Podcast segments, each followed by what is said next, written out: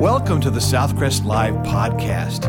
If this is your first time to listen, please connect with us at www.southcrest.org for more information. Thanks for listening and enjoy today's message.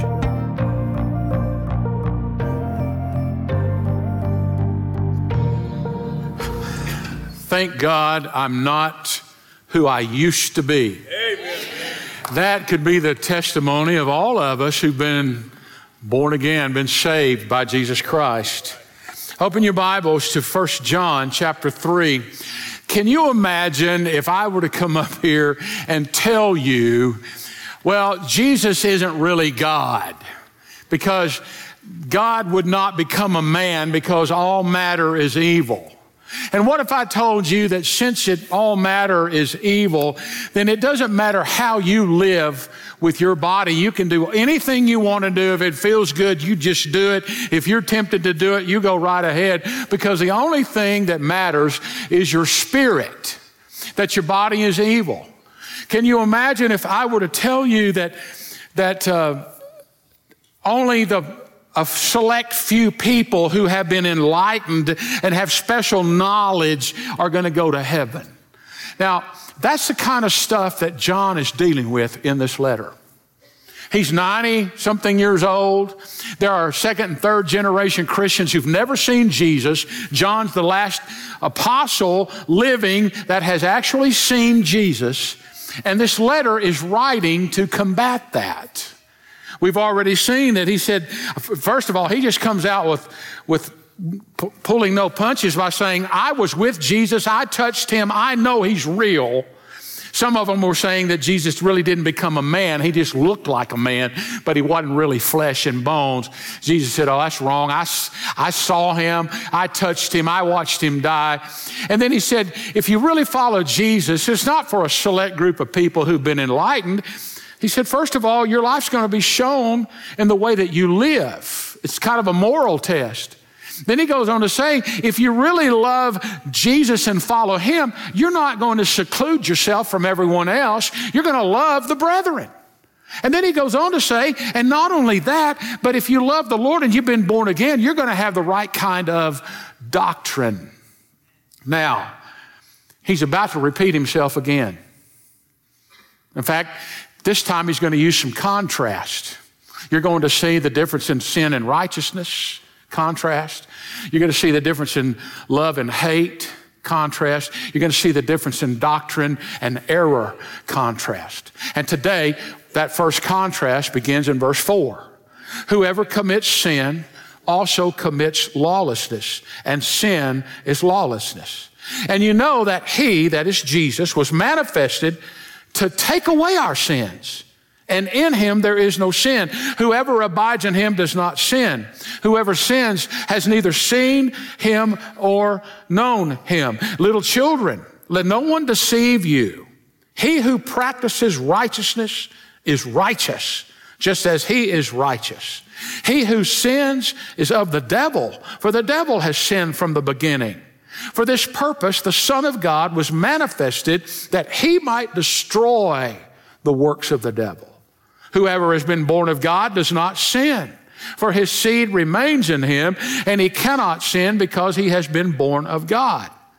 In this, the children of God and the children of the devil are manifest. Whoever does not practice righteousness is not of God, nor is he who does not love his brother. A man had a bad habit coming home drunk. So drunk that he would just pass out in his clothes, fall on the bed, pass out. He snored so loudly his wife couldn't, couldn't sleep. She'd finally had enough after several years of this. She went to the doctor and said, Is there anything I can do to keep my husband from snoring so loudly? I can't sleep. He comes home drunk, he passes out, he lays in his clothes and he snores, and doctor said, Next time he comes home and falls in the bed and he's drunk, starts snoring, tie a ribbon around his nose. It'll stop it. So sure enough, he came home that night, fell on the bed, he's snoring. She pulls out a blue ribbon out of the drawer, ties it around his nose, and he stops snoring. Well, for the first time in a long time, she got a good night's sleep. So next morning, she's cooking breakfast. Her husband comes down, and of course, he looks like he slept in his clothes and he's got a hangover. And his wife said, Where were you last night? She, he said, Well, you know, I, I really don't remember. I was so drunk. But he said, But wherever I was, I won first prize.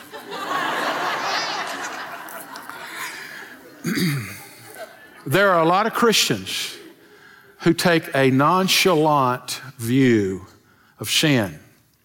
In fact, we're living in a time where more and more people are saying, well, you know, since I'm under grace and I've been saved, doesn't matter how I live. There are a lot of people who follow, who claim to follow Christ and yet openly defy what God says in His Word is sin.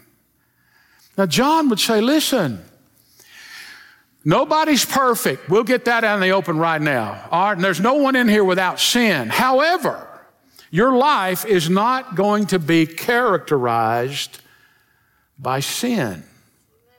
Sin is something we don't talk about anymore. Nobody wants to call it that. But John begins by exposing or looking at the wickedness of sin.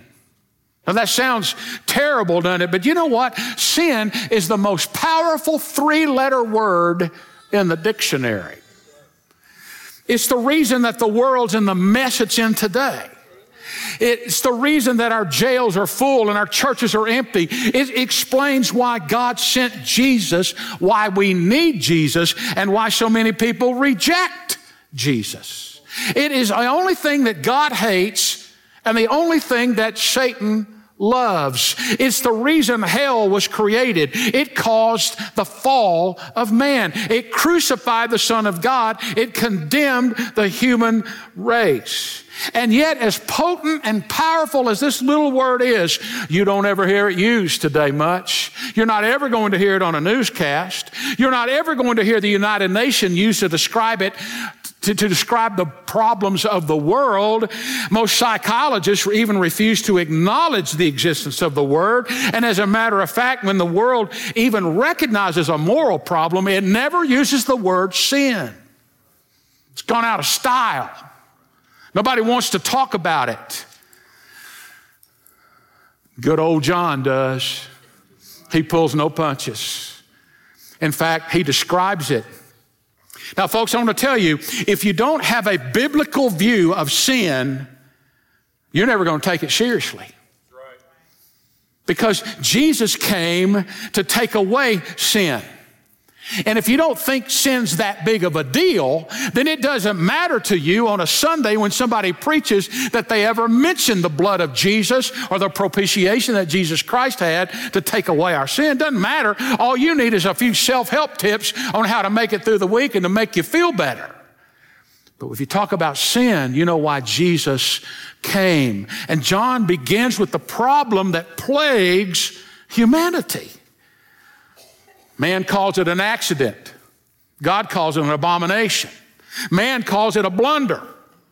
God calls it blindness. Man calls it def- a defect. God calls it a disease. Man calls it a chance. God calls it a choice. Man calls it an infirmity. God calls it iniquity. Man calls it a trifle. God calls it a tragedy. Man says it's a weakness. God calls it wickedness. And the wickedness of sin is described right here. Now, I'm going to start off in a dark spot, but it's going to get better at the end. So hang in there. But I've got a point, there's a point to be made. You know, I had somebody tell me one time, I was in a group of, a group of pastors, and um, there were some young pastors in there. And one of them said, You're, you're one of those old time preachers, aren't you? I said, Are you referring to my age? He said, No, you just, you just preach like those old time preachers. I don't know what he meant exactly, but if that's what I am, that's what I am. But I want you to see what John says about sin. He said, first of all, it's disobedience and defiance. Here's the definition of it. John gives it, verse 4 Whoever commits sin also commits lawlessness, anomia, without law. Whoever is all inclusive, John is not referring to someone who accepts the law and breaks it.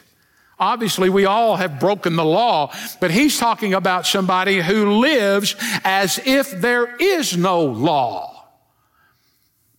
Romans 14, 23. Who, what, what is sin? Whatever is not of faith is sin. To doubt God. James 4, 17. To him that knows to do good and does it not, to him it is sin.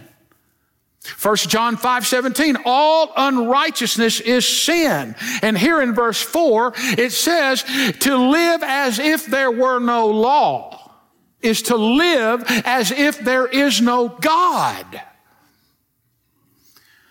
A Christian can't live that way. When you become a Christian, listen, when you were born again and Christ came into your life, God did not lower his standards and he didn't water it down and say, now, now you've been born again. You got your fire insurance. You're not going to hell. You can live like you want. No. God still looks at sin as wickedness. Sin is not a defect. It's disobedience. It's a defiant, clenched fist in the face of God saying, God, I don't care what you said. I don't care what you put in your Bible, in the Word of God. I don't care. I'm going to live this way because I feel like it. And we got a culture full of people who claim to follow Jesus and live that way. You, you'd be amazed how many people don't even know what some sin is sin anymore because it's never taught. A sin is not only disobedient, defiant, it's also deceptive. Verse 6 Whoever abides in him does not sin. Whoever sins has neither seen him nor known him. Verse 7 says, Little children, let no one deceive you. That word deceive, planao, means to lead astray, to be led a wrong way. If, if you belong to Christ, you're going to follow him and imitate him. Nobody lives without sinning, but your life's not going to be characterized by it. Jesus said in Matthew 7 16, You'll know them by their fruit. Galatians 2:20 I've been crucified with Christ it's no longer I who live but Christ lives in me and the life which I now live in the flesh I live by the faith in the Son of God who loved me and gave himself for me. So many people today are deceived thinking it doesn't matter. Can I give you one example of it? And please please understand I'm not being judgmental. I'm not being hateful.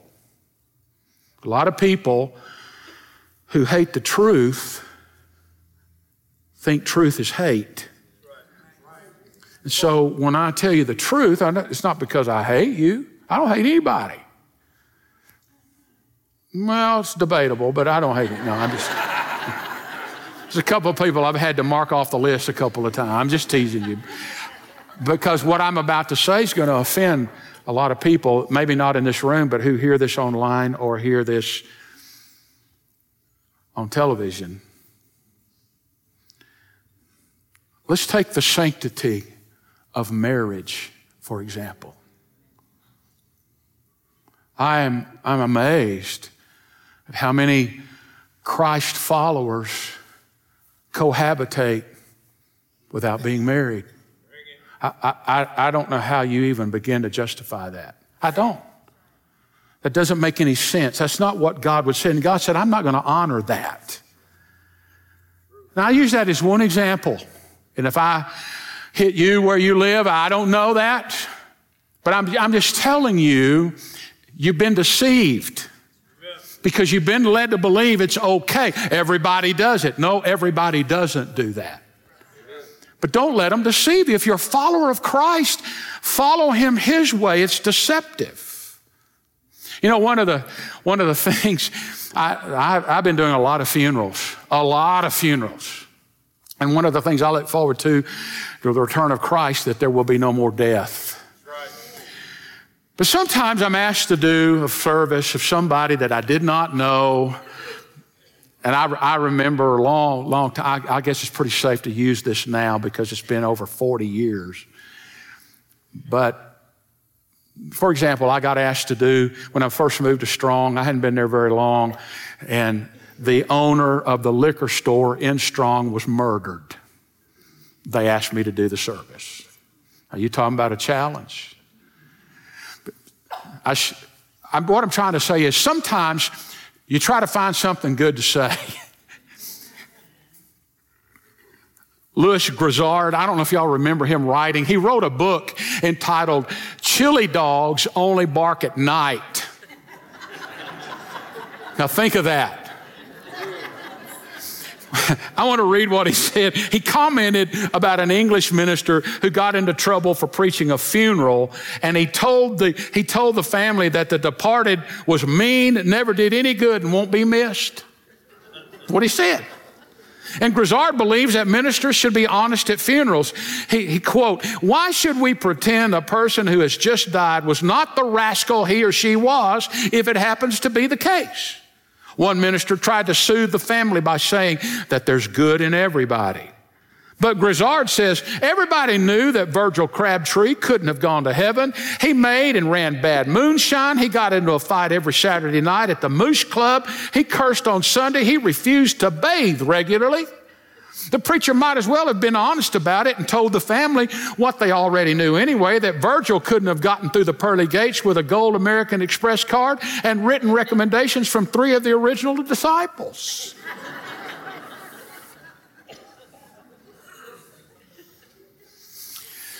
Sin is disobedience, it's defiance, it's deceptive. It's also devilish. Verse 8 He who sins is of the devil. Now, can it be any more plain than that? For the first time in this letter, John refers to directly to the devil, and he uses that name four times in verses 8, 9, and 10. Devil, diabolos means accuser or slanderer. Now we get the word Satan from a Hebrew word. It means adversary. And if you want to read about the fall of Satan, go to Isaiah chapter 14 verses 12. Stephen Olford points out that in his writings that John exposes three things about Satan. When you look at the Gospel of John and 1st, 2nd, and 3rd John, he says, first of all, Satan operates as a liar, intellectual sabotage. In John 8, 44, you are you are of your father, the devil, and the desires of your father you want to do. He was a murderer from the beginning and does not stand in the truth. This is Jesus' words, because there is no truth in him. When he speaks a lie, he speaks from his own resources, for he is a liar and the father of it. He goes on to say that John says he operates as a sinner, moral sabotage. Verse 8 right here, he who sins is of the devil. For the devil has sinned from the beginning. And then he operates as a killer.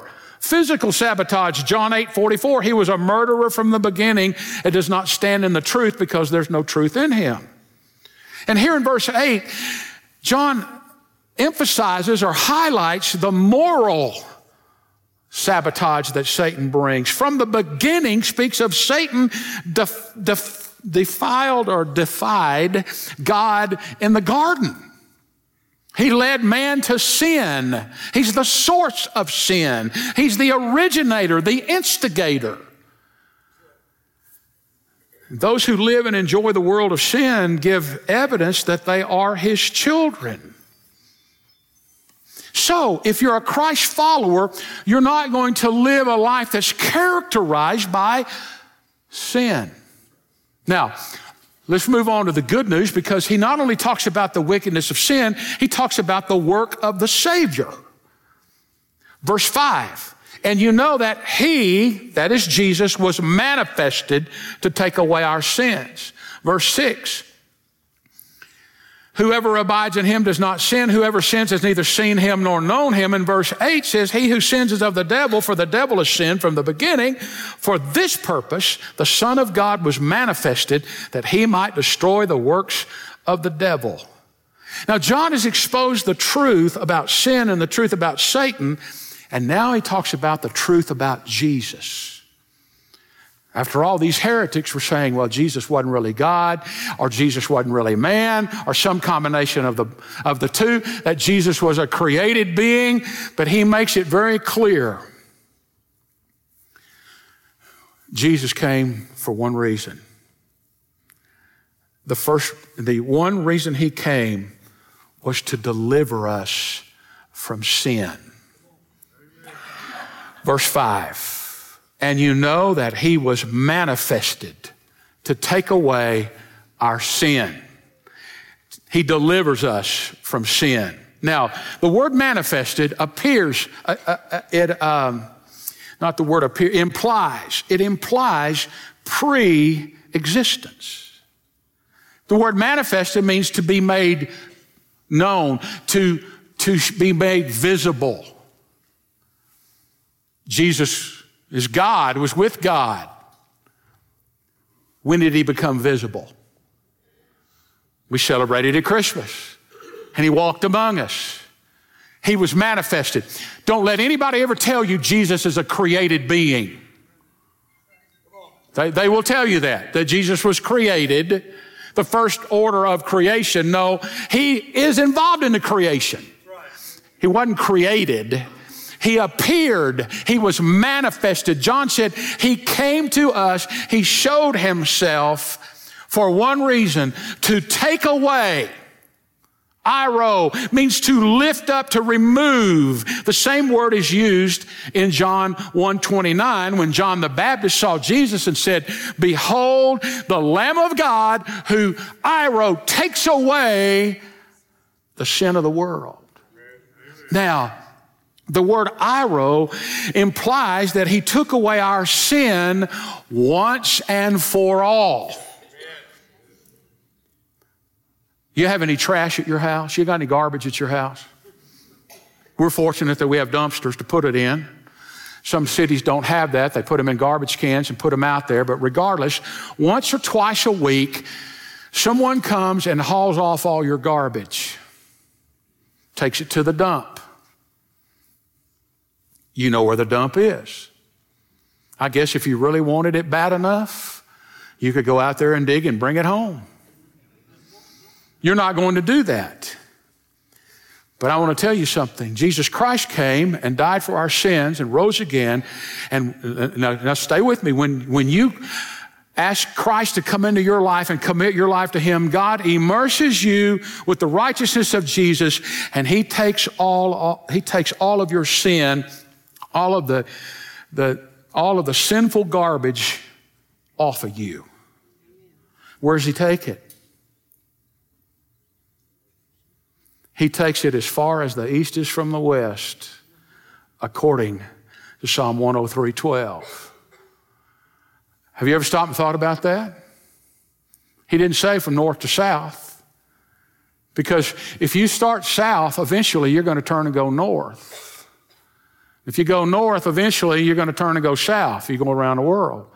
But when you go east and west, if you start east and you keep going east, you're always going to go east. If you go west, you're always going to go west. So, what is he saying? He takes your garbage and he puts it in a place you can't even go get it back. It's a place where you don't even know where it is. It's an immeasurable distance. When God hauls away your garbage, not only does He haul it off, you can't even find the dump. I thought you might say amen there. I'm done.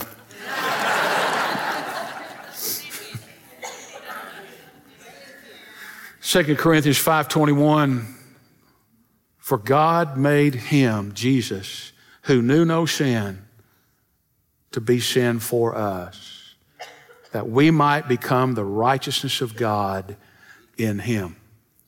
Now, if you'll notice in verse 5 of our text, it says, And in him there is no sin. He delivers us. Now, here's a problem. Now, look at your Bible, look at verse 6. Stay with me. Look at your Bible. I want you to see it. Now, if you got an NIV, this is going to help you, but I'm reading out of a New King James. If you're reading out of King James, here's what it says Whoever abides in him does not sin. Whoever sins has neither seen him nor known him. Verse 9 says, Whoever has been born of God does not sin. Well, the problem is go to chapter 1, verse 8. If we say that we have no sin, we deceive ourselves and the truth is not in us. So, what's the deal? If I'm a Christian, I, don't, I do not sin. And yet, if I say I have no sin, I'm deceiving myself. So, how do you explain verses 6 and verse 9? There's a lot of different alternate explanations. I want you to see, here's some of them, then I'm going to tell you the right one. And I'm serious. I'm going to tell you the right one. It's not my opinion. Some take John's word at face value and claim that real Christians do not sin. This view is taken various forms, but in one way or the other, it's argued that Christians simply have no more sin, and what they do because they're Christians is not considered by God to be sin anymore. Catholic theology says it refers to mortal sins. They have venial sins and mortal sins. Mortal sins are the most notorious ones against God, blasphemy, murder, and the like.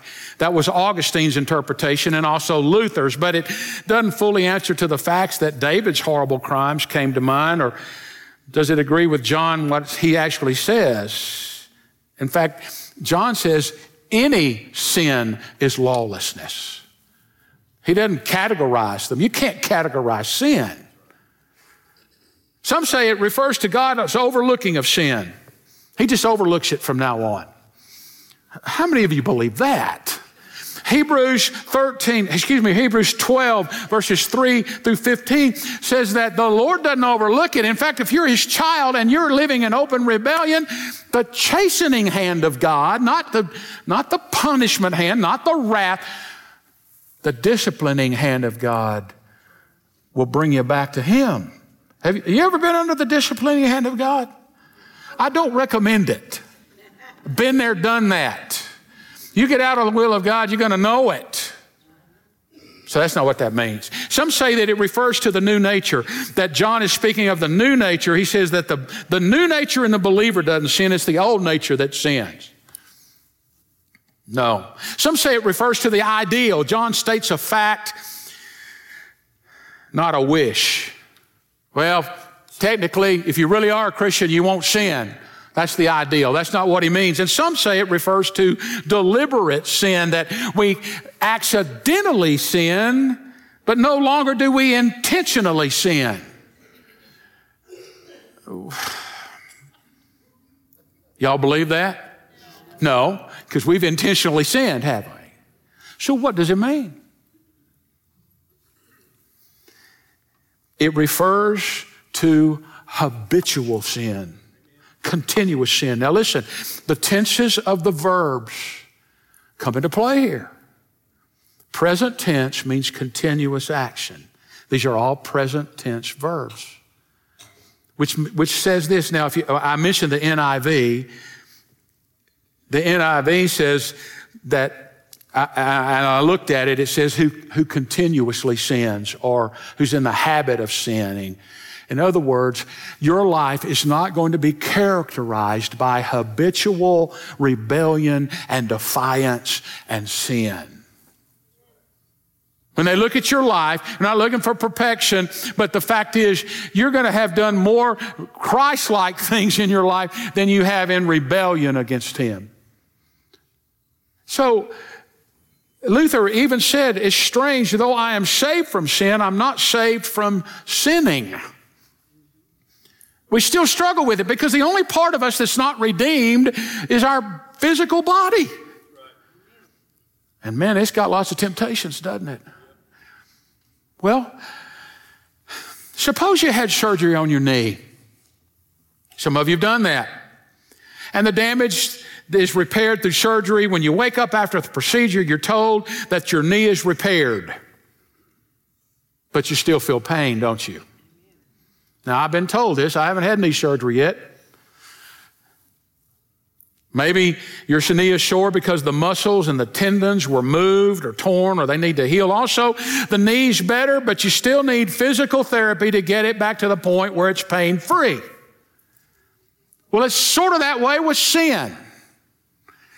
You see, when we come to Christ, God does surgery on our soul, our spirit. He puts His spirit in us and our soul is saved. And then we come to Him but our habits and our mind have to be retrained. And until that training is finished, sin still causes you problems. And as we progress and walk more and more in Him, there's less and less pain.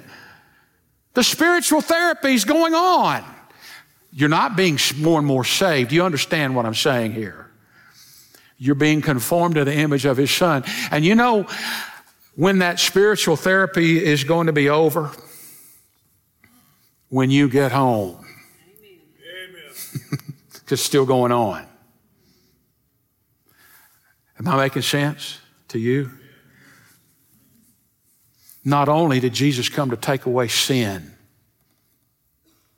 but you also see the destruction of Satan. Verse 8 Someday Christ is going to destroy Satan himself. But right now, he came to destroy the works of Satan. Satan's works are tempting other people, persecuting the church, accusing the brethren, sending false teachers, trying to run, ruin the world and rule the world. And the first thing he did when Christ came was to destroy the power of the devil in the life of the Christian. The word destroy means to loosen, to undo, to remove. You had chains around you, and Jesus has broken those chains. You've been redeemed. You've been saved. You've been bought with a price. You've been freed. You've been released.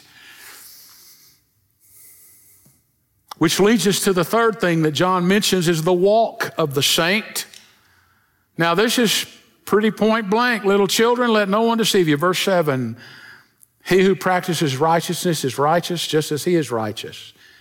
He who sins is of the devil, for the devil has sinned from the beginning. For this purpose, the Son of God was manifested that he might destroy the works of the devil. Verse 10 In this, the children of God and the children of the devil are manifest.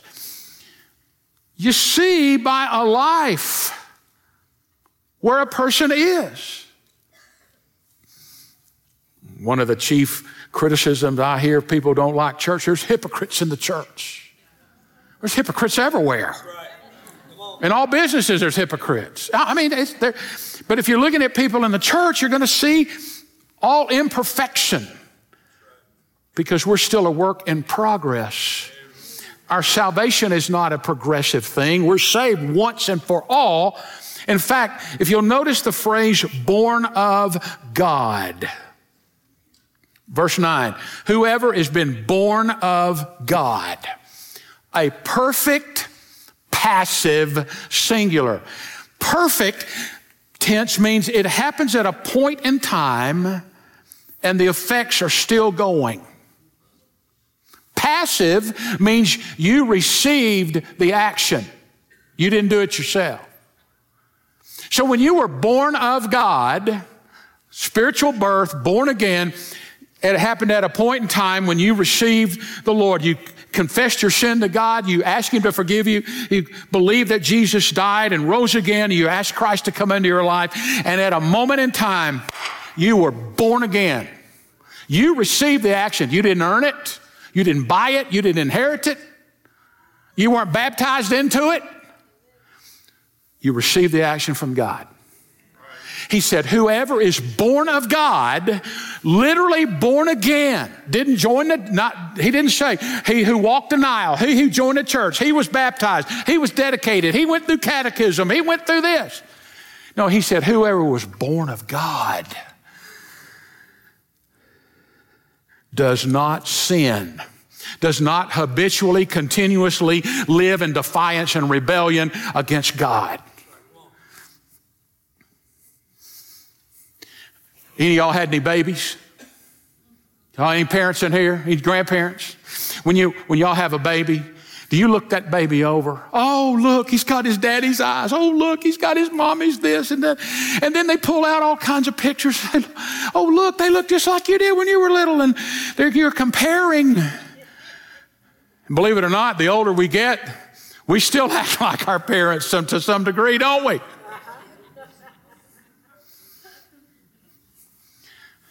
When you're born of God,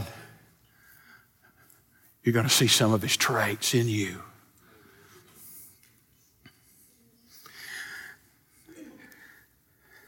You're always going to be tempted. Temptations are certain to ring your doorbell, but it's your fault if you ask them to stay for dinner. Christians cannot live a life characterized by sin without misery. I'm telling you, you, you may still sin, but you're not going to have fun at it anymore because the Holy Spirit in you, His seed lives in you, and that seed means the new nature lives in you. And that's not where you're going to go. Jesus said, Most assuredly I say to you, unless one is born again, he cannot see the kingdom of God. Church is not about religion. Church is a place where we come and worship. We come to hear the truth of God's word and we are encouraged and grow and we're reminded of what God's word has to say.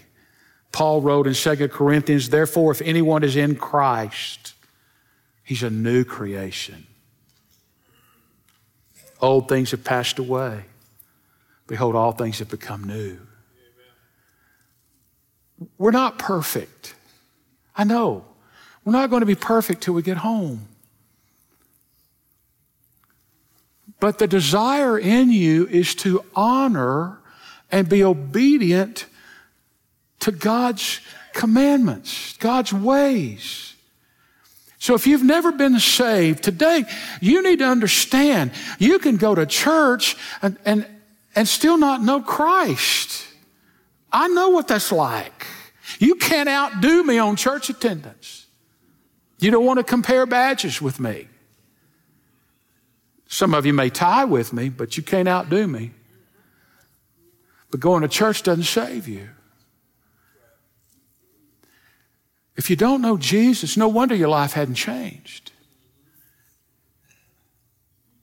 Now, what if you know Jesus and you're in sin today? You confess it. You're right, God. This isn't what you want me to do. God still loves you. God still accepted you. He's just saying, hey, that doesn't look like me. That's not what I said. You need to do it my way. And so you come to him and say, Lord, I, I confess that to you. And you make that right with him. And, and, and you be obedient. Stop doing what it is you're doing that's not right or start doing what you're supposed to be doing. Thank you for being staying with me today. Would you bow your heads with me in prayer? Lord, I pray for those that need Jesus, that they would know how much you love them, that you're the only way. You're the way, the way, the truth, and the life. I pray for believers who are living in defiance. Maybe no one knows about it. It may be a secret sin. I pray for those, Lord, who live in an open sin. But you said all sin is lawlessness. And that's not characteristic of who we are in you. So I pray you'll convict them and show them, look, I want to be obedient to you, Lord, because sin is serious. I pray for those need a church. If this is the place you want them to come, then you bring them. But Lord, help us to take it seriously in our life. Would you quietly stand? Thank you for listening to today's message. If you would like more information, to make a commitment, or to request prayer, please text the word podcast to 555 888. You can also connect with us on our Southcrest app or our website for complete worship services or to plan to visit us in person. Thanks again for listening.